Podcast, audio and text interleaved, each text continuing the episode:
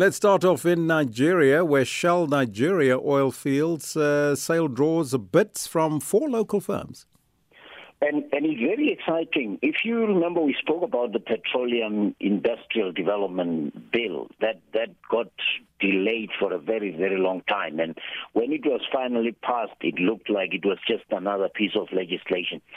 But Shell, which is almost synonymous with the oil industry in Nigeria, having been in that country for such a long time and drawing a lot of anger from organizations like MEND, the Movement for the Emancipation of the Niger Delta, and suffering a lot of oil bunkering and the blasting of oil pipes is almost, if I think about this in the broader scheme of things, balancing its risk.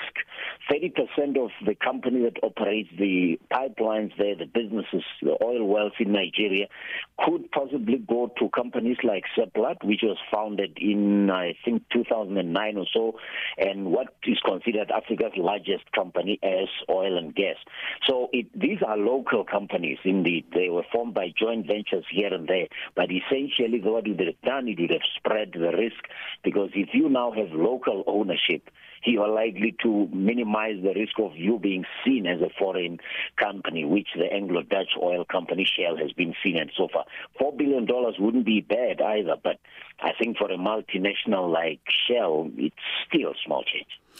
And uh, the United Nations Women launches a book to promote African trade in Shona and Ndebele and in English. This is the country representative of UN Women in in, in Zimbabwe, Delphine Serumaga, and she's saying understanding the African continental free trade area and simplifying the book and the, the, the essence of the free trade agreement is good for women. Remember, women generally are responsible for the informal trade, Elvis. They're in agriculture, they're in a whole lot of businesses. So if you help them understand how they can take advantage of this and hoping that it will deal with subjects or topics like crowdfunding.